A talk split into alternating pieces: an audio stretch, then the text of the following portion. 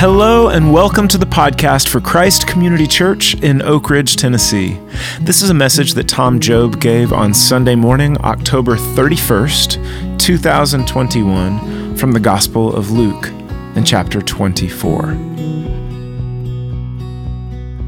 I wanted to read you guys out of, this comes from the Gospel of Luke chapter twenty-four, and it says, uh, after Jesus was risen from the dead, and it says in verse thirteen, on that same day, two of them were going to a village called Emmaus, about seven miles from Jerusalem, and they were talking with each other about everything that had happened. And as they talked and discussed these things with each other, Jesus himself came up and walked along um, among them, along with them. But they were kept from recognizing him. And he asked them, what were you all talking about while you were walking along? And they stood still with their face downcast. And one of them, named Cleopas, asked him, come on, man, are you like the only one visiting Jerusalem who doesn't know the things that have happened these days? What things? About Jesus of Nazareth. He was a prophet, powerful in word and deed before God and all the people, and the chief priests and the, our rulers handed him over to be sentenced to death and crucified him, but we had hoped that he was going to be the one who was going to redeem Israel. And what is more, it's the third day since all of this happened, and in addition, some of our women amazed us. And they went to the tomb early in the morning and didn't find his body, and came back and said they had seen a vision of angels who said he was alive. And some of our companions went to the tomb and found it just like the woman said, but they didn't see him.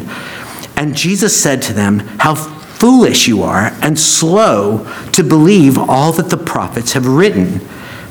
Did not the Messiah have to suffer these things and then enter his glory? And he, beginning with Moses and with all the prophets, he explained to them what was said in all of the scriptures concerning himself.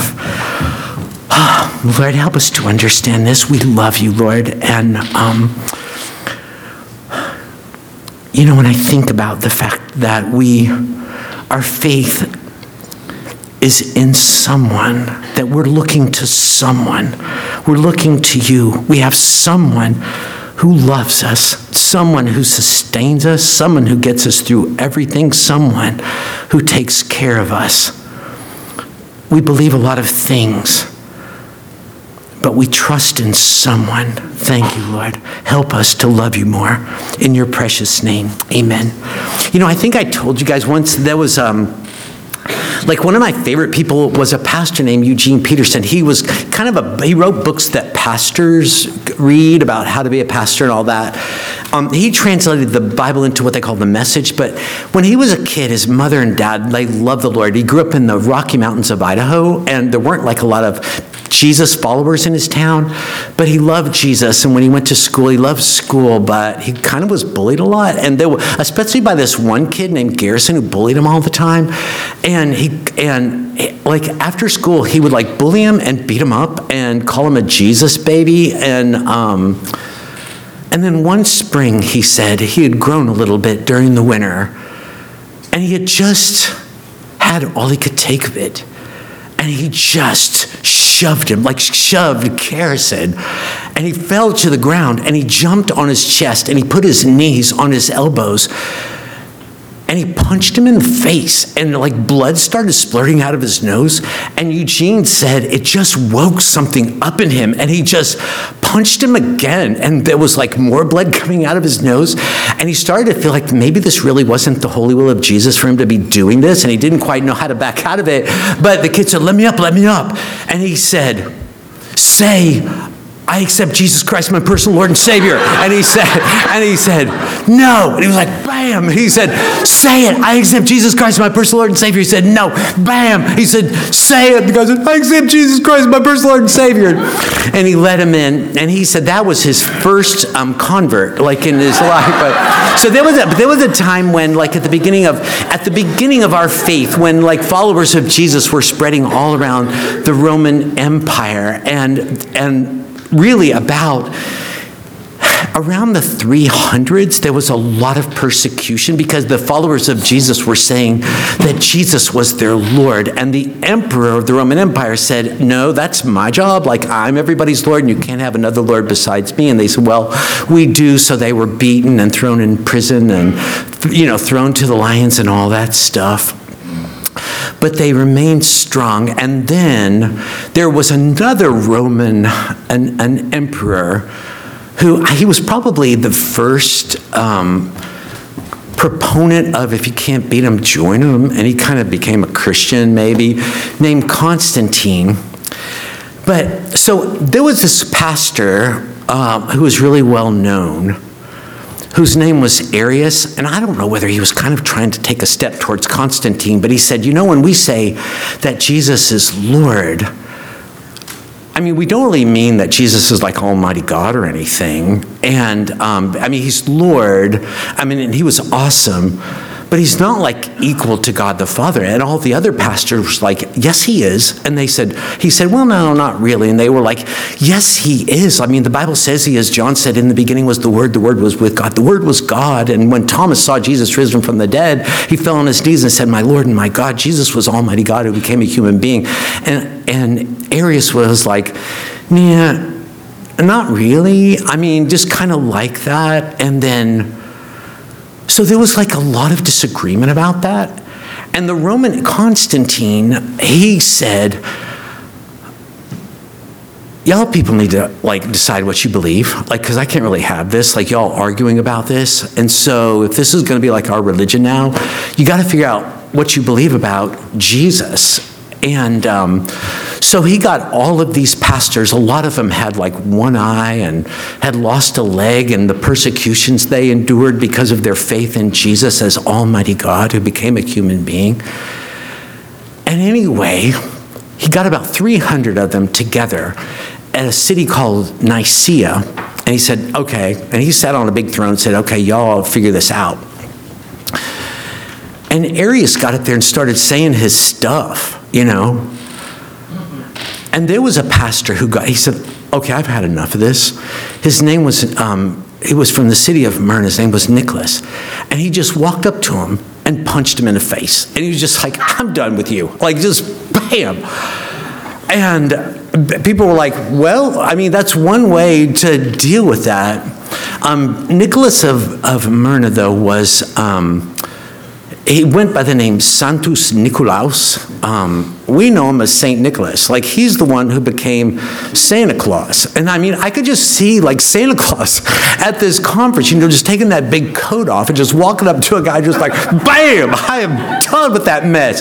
And, you know, the, and he said, and, and I'm going to be watching you and watching you when you sleep. And I know when you're awake. And I know if you've done matter good. So, you know, but it was a thing. Like, it was really, really, really important to him, because this is like our faith, like this is our creed, this is what we believe, this is essential to what we believe. Believing is what we do. We're believers, and we believe certain things. I think we live in a society that thinks believing is really cool. I mean, if you go into like gift shops of like hospitals and stuff, sometimes you'll see signs that just say believe, like it's really cool, just, you know, believe. I'm, there was one sign that said, kind of been surveying them being in the hospital, one sign that said everybody has to believe believe something. I believe I'm going fishing.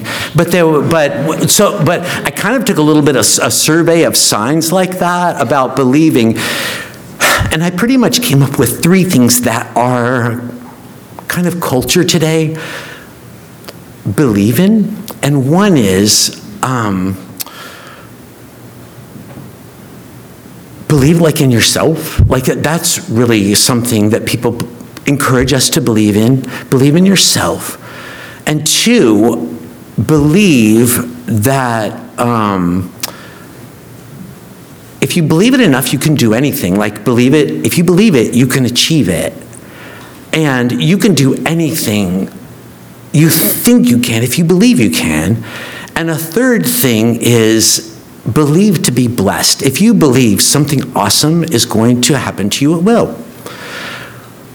So followers of Jesus believe things too, and we believe things that are kind of like that, only the exact opposite. Like, I believe unless somebody intervened in my life, something awful was going to happen to me. Not something awesome, it was going to be awful. And I believe that the that I could achieve a lot in my life. I could achieve a big disaster. Like it was going to be a big disaster and an absolute mess. That's what I believe about my achievements. And I got to a point where I don't really believe in myself at all anymore. I had to believe in someone else. And people look at that and say, well, that's like super negative. Like what you all believe is so kind of, it's such a downer. And you're supposed to be spreading this message everywhere. How do you get people to believe this?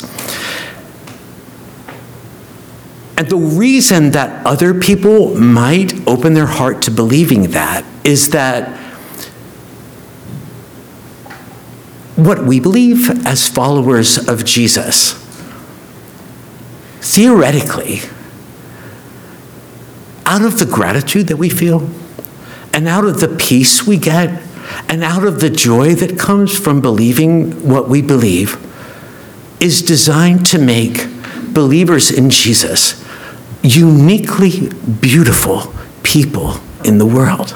Like to make us into the most beautiful, I mean, it breaks down along the way, but it's supposed to make us into the most beautiful human beings that walk the earth. There was a place in the book of Acts chapter sixteen where uh, there were a couple of guys that got arrested, you know, Paul and his buddy, and they got arrested for telling people about Jesus, and they were beaten and thrown into a dungeon, you know, and the guy that had done it, that had arrested them and beaten them and thrown them into a dungeon, he heard them back there, and all of a sudden they were just singing, and they were singing praises. And he was like, these guys, I mean, they have so much joy and so much peace after what's happened to them and so much gratitude to somebody that they're singing to. And I didn't see anybody else go back in there with them but Jesus somehow. They're just like super thankful to, to him. It's kind of amazing. And it wasn't a matter of a few minutes when he was saying, how do I have what you have? Like, how do I be like you guys? You all are amazing. And Paul said, believe in the Lord Jesus Christ. And you can be. You could be saved just like me. And it says, with many other words, he explained the message of Jesus. He told them the essentials of faith in Jesus, which are basically these, like the essential things that a person has to believe to be a follower of Jesus, are these, that we believe in one God. This one God subsists in three distinct persons, Father, Son, and Holy Spirit. And God is love, and he loves all of us.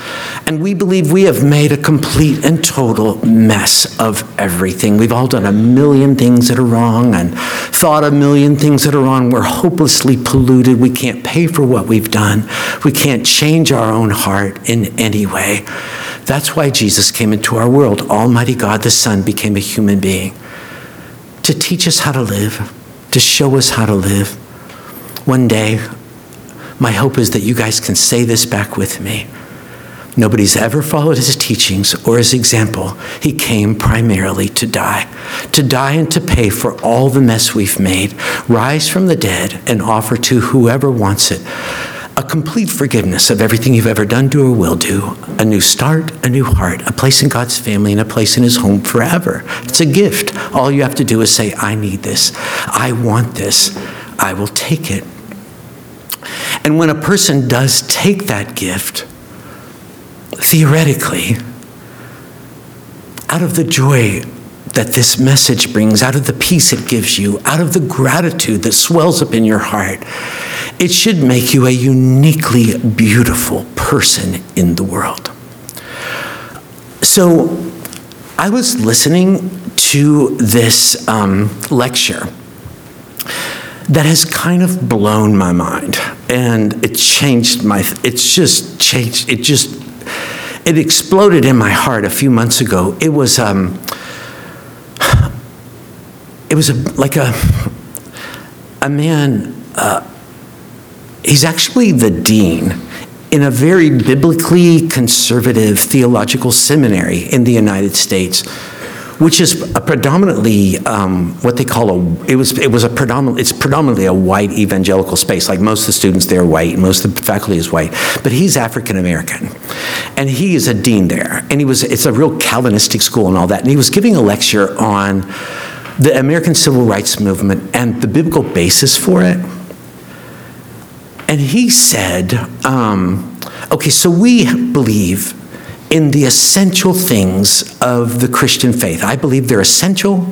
I believe in all of them. I believe in the Trinity. There's one God in three persons. I believe in the deity of Jesus. He was Almighty God who became a human being. I believe in the substitutionary atonement that Jesus died to pay the penalty for everything that we've did, done. I believe that he rose from the dead, that he's alive today. I believe in salvation through faith alone. These are the essentials of our faith. They're, they are essential. I believe all of them. There is no place in the scriptures that say that list is essential."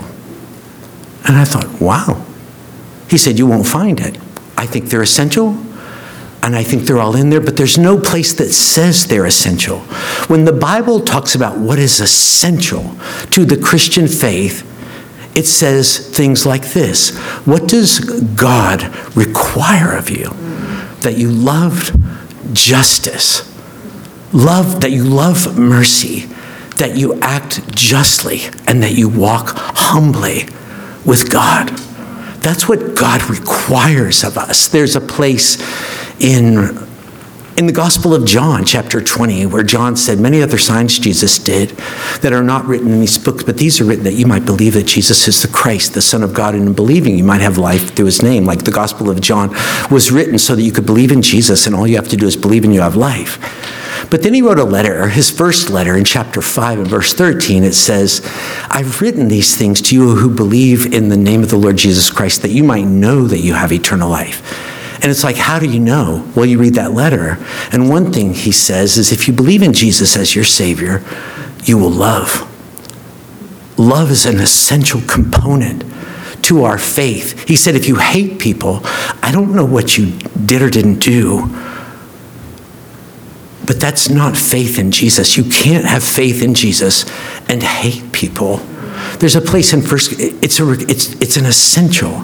There's a place in First Corinthians chapter thirteen where Paul said, if you don't have love, and he means kindness, and not taking into account a wrong suffered, and believing the best about everyone, and being, you know, not getting upset with people, and all the fifteen things he says that love does or doesn't do, but he said, if you don't have love, you're nothing. If you don't have love, your he said your faith is it's really worth nothing. And the word nothing, it's a, it's a Greek word that one biblical scholar said it is a powerful grammatical negation. It means there is no valid example of an exception to this existing. And I thought, wow. So apparently, love is an essential. It's an essential thing that you believe that Jesus was Almighty God who became a human being. It's essential that you believe that he paid for all of our mess and that he rose from the dead and that you trust in him. These are essential.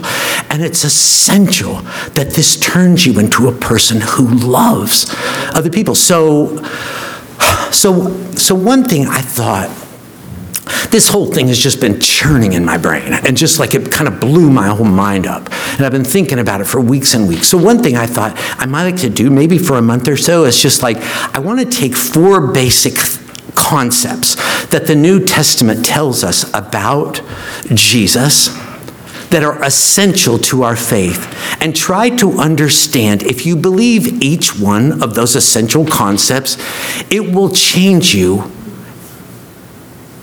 in an essential way, so that you will essentially be completely different. And why is that? So I want to think about Jesus before he created the world, Jesus when he was born on the earth, Jesus when he died for the world, and Jesus when he rose from the earth. And if I really, really believe those four fundamental concepts, I will be essentially changed in four specific ways. But if it's okay with you, I want to take them going backwards. So I want to think for just a few minutes about Jesus risen from the dead. Like the New Testament says that when Jesus was nailed to the cross, he was nailed there until he was dead.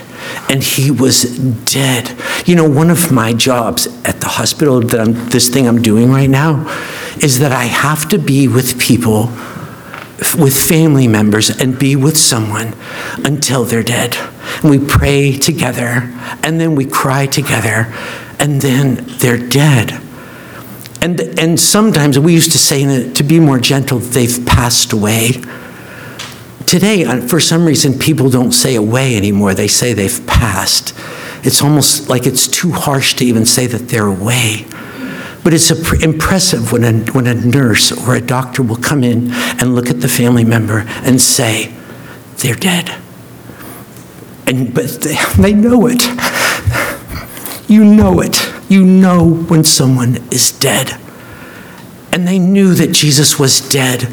And then not on the next day, but the next day after, he came back to life. He was alive. He was alive in more ways than even before. In new dimensional ways, Jesus was alive.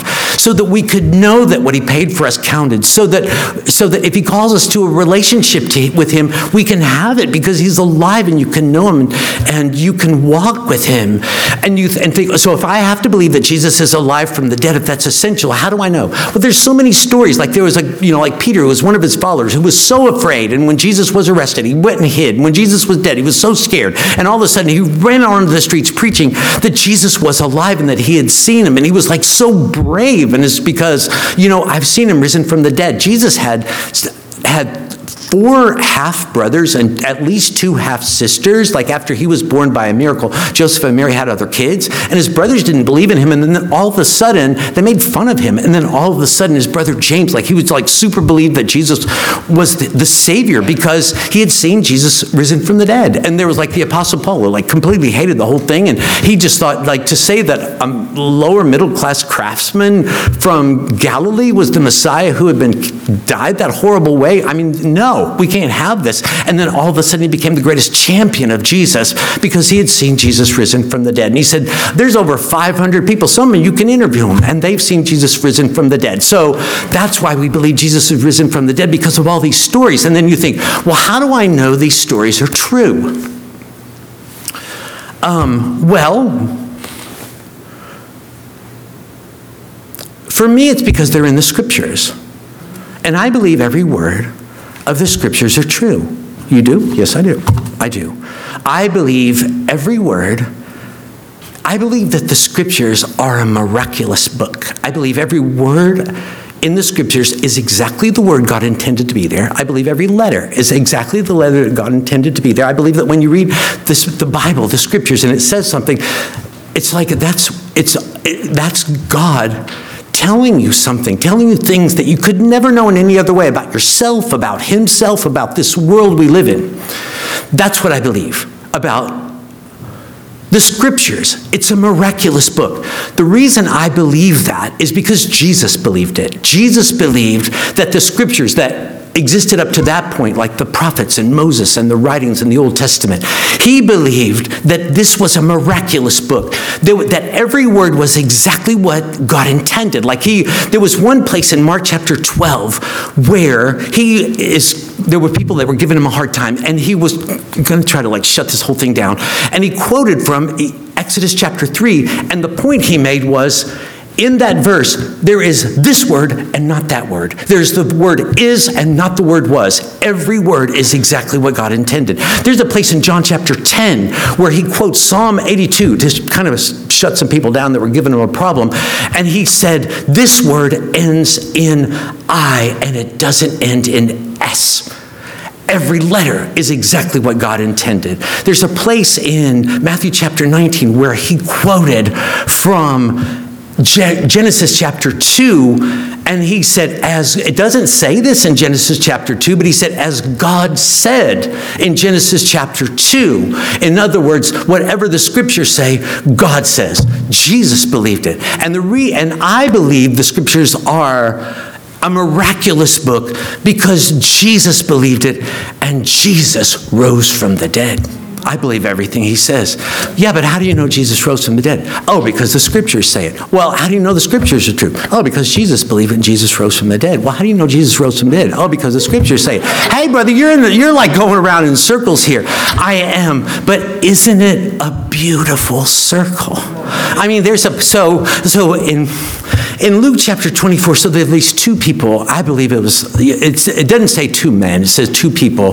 One of them was named Cleopas. There is a woman named Mary, who was at the cross of Jesus, whose husband was named Cleopas. And a lot of people think it's the same people. I personally believe it was Cleopas and Mary. And they were going back home, you know, and they and the, and Jesus was dead, and they were so upset. And then all of a sudden, Jesus was, they didn't realize it was Jesus. Maybe they were just like sleep deprived. They were crying so much or for whatever reason. They didn't realize it was Jesus. And he said, what are y'all talking about? About Jesus? Come on now. How do you not know about this? And then he, Jesus could have done a number of things. He could have shown them, like he did to Thomas and the disciples, his scars. Look, guys, look, look at this. Look, it's me. He could have, uh, hours later, he would walk into a room with the door closed, like right through the wall. He could have walked through a tree. And it's just like, how did you do that? I'm Jesus risen from the dead. Or he could have just, like Mary Magdalene, he said, Mary. He could have just said to them, Mary, Cleopas. I know you prefer to be called Cleopas. And they were like, it's him. That's not what he did. He said, let's look at the scriptures, folks. Mm. It's a miraculous book, what it said about the Messiah. I mean, think about it. Isaiah, I would have loved to have been there. Isaiah chapter nine said that a king is coming. He's going to take over the world. And of the end of his, ki- of his kingdom, there will be no end. But if you go to chapter fifty-three, talking about that same Messiah, it said, he grew up before us like a root out of dry ground. He had no beauty or majesty that we should desire him. He was a man of sorrows and acquainted with suffering. We did esteem him stricken of God, smitten and afflicted. But he was wounded for our, think about this, guys, think about it. He was wounded for our, they were like, wow, our transgressions, bruised for our iniquities. The punishment that brought us peace was on him, and by his wounds we are healed. All we like sheep have gone astray. We've turned everyone to his own way. The Lord laid on him the iniquity of us all. That's what you were seeing out there. That's what people saw out there. Like a lamb before his shears was silent. He didn't open his mouth. He didn't, did he? Did you talk to anybody that was out there? He didn't say anything. He was so silent. And then Isaiah says, seven hundred years before the first Christmas, he was assigned a grave with the wicked, but he would be with the rich man in his death. Who asked for his body? Oh, a friend of ours named Joseph. He's super loaded. There you go. That, you know, Isaiah chapter, tw- Psalm twenty-two, didn't he say, wasn't it true that he said on the cross, my God, my God, why have you forsaken me? It comes from Psalm twenty-two, written a thousand years before this. And it said, my tongue cleaves to the roof of my mouth. All my bones are out of joint. A band of evil men have encircled me. They have pierced my hands and feet. Crucifixion was invented six hundred years after that was written. They cast lots for my clothing. And then in Isaiah fifty-two, it says, how will we know if God's Messiah did what he was sent to do? Here's how you'll know. He will rise. Amen. He will be lifted up. He will be very high. You don't make this stuff up.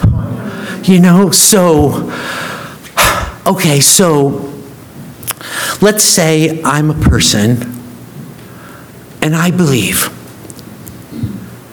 that Jesus is alive today. He's risen from the dead because I believe in the miraculous book. I believe that the scriptures are a miraculous book. and that they tell me things about myself I couldn't ever know in any other way, and about him that I couldn't know in any other way, and about the world that I couldn't know in any other way. I believe that about the scriptures, and I believe what they tell me about Jesus, and I believe Jesus is alive, and I believe he wants me to be with him, and he, I believe he wants me to have a relationship with him. I believe he's trying to make me more and more every day, more and more like him, which I don't even know what that means.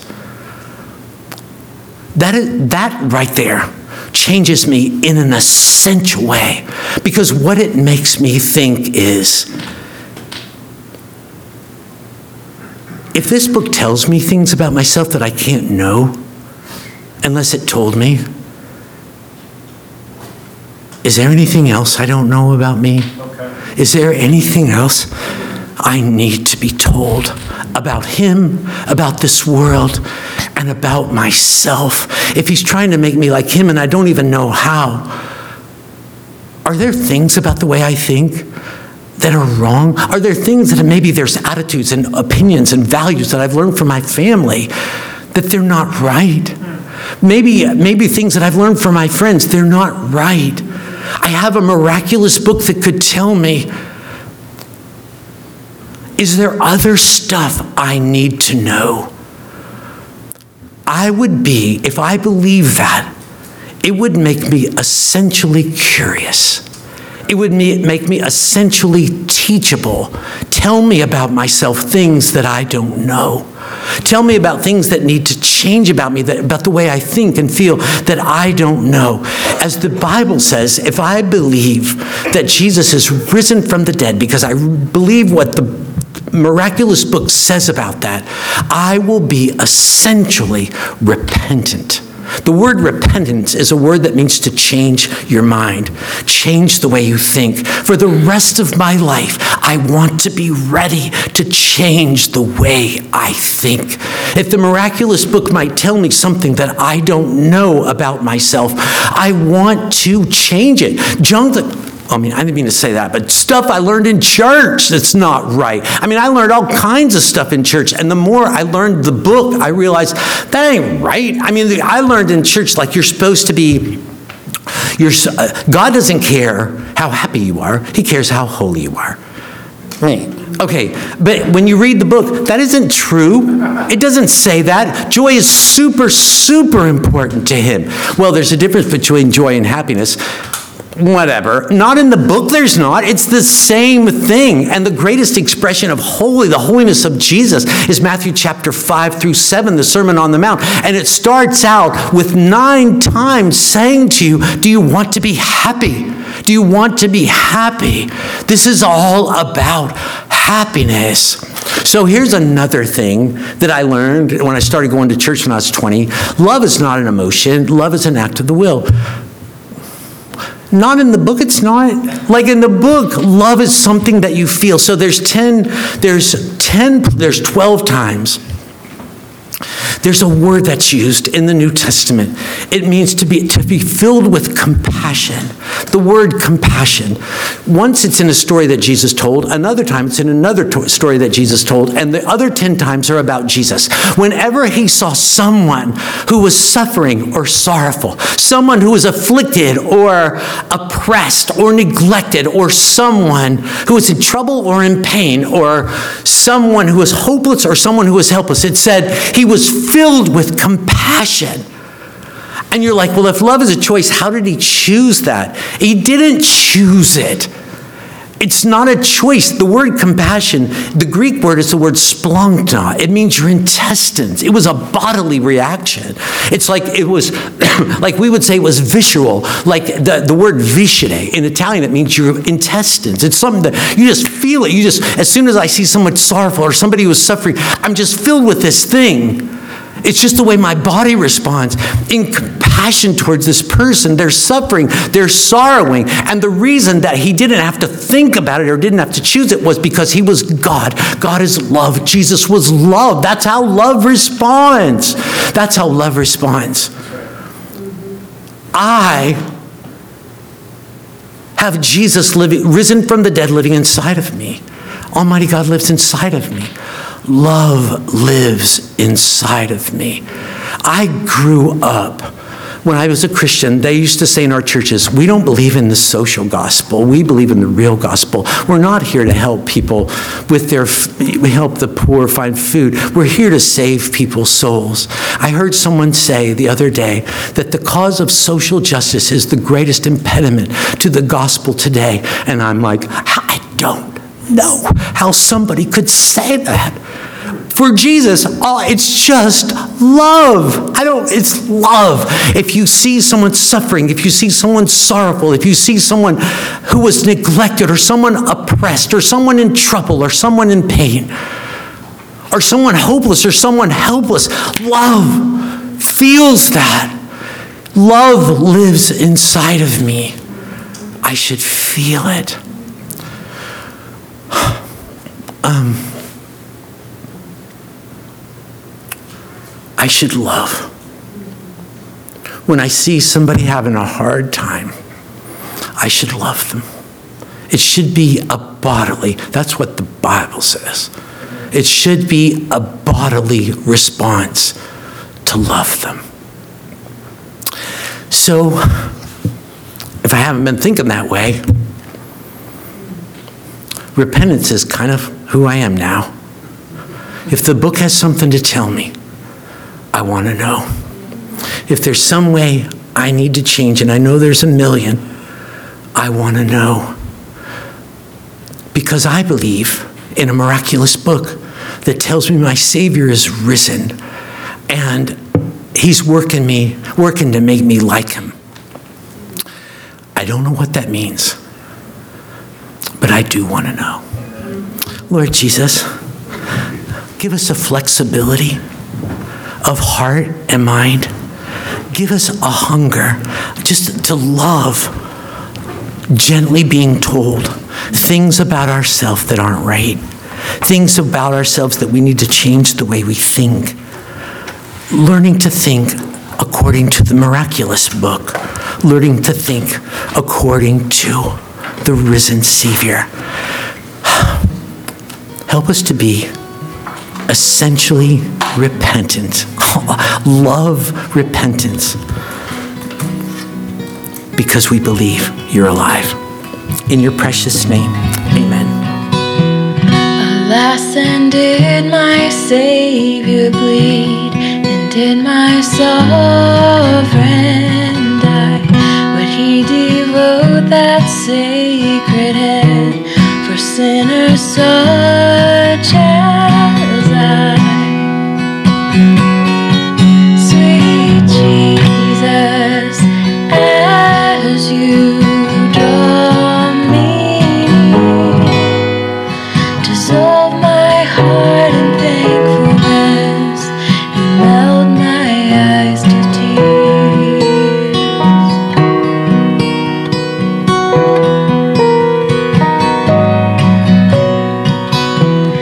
Was it for crimes that I had done? He groaned upon the tree.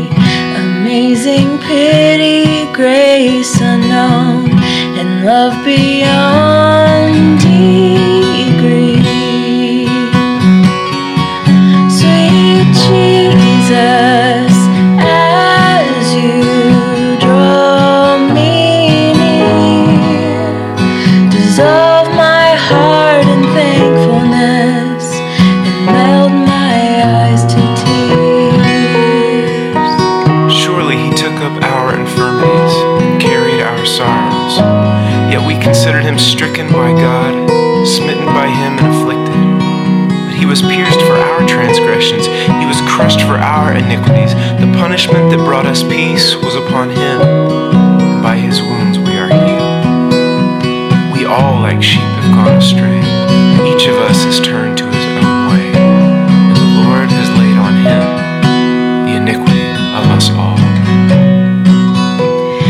Drops of grief can ne'er repay the debt of love I owe.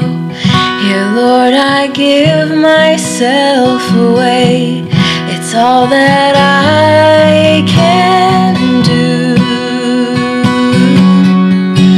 Sweet Jesus, as you